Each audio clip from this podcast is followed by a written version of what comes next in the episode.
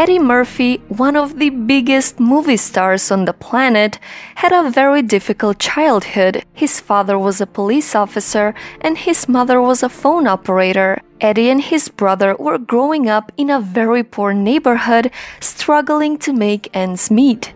When Eddie was only three years old, his parents divorced, and when he was eight years old, his father died. Soon after, his mother became very sick, so both Eddie and his brother lived in foster care for a year. Do you know how Eddie Murphy was able to cope with all of these terrible things that happened to him?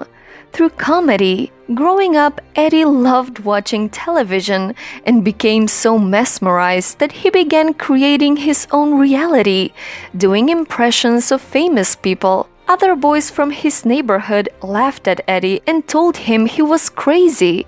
But Eddie Murphy never cared what other people think of him. When he was 15, he began performing in talent shows and doing stand up comedy.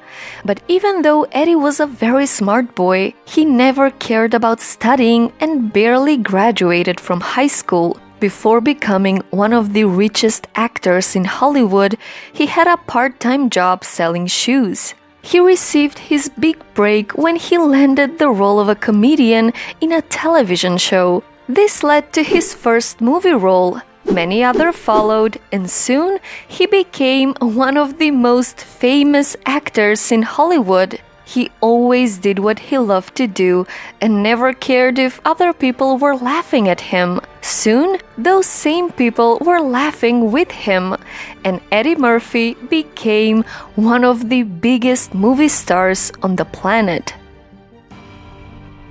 So, what's your story?